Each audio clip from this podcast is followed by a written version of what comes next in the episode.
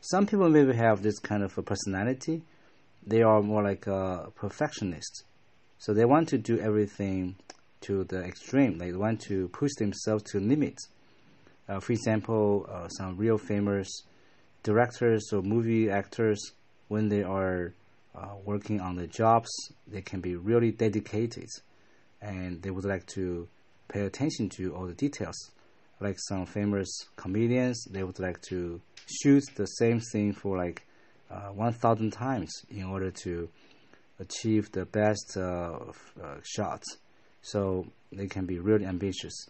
Uh, and uh, the personality things, like people who are really ambitious, maybe they are very competitive. They don't want to be the loser, they want to be the winner. They just believe that they should always, um, you know, beat other people, you know.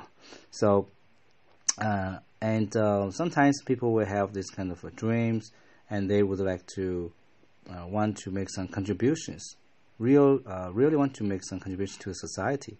So those kind of things can be uh, really you know motivating. It can help them to work harder. I, I think if they have um, maybe uh, aspirations for a great cause.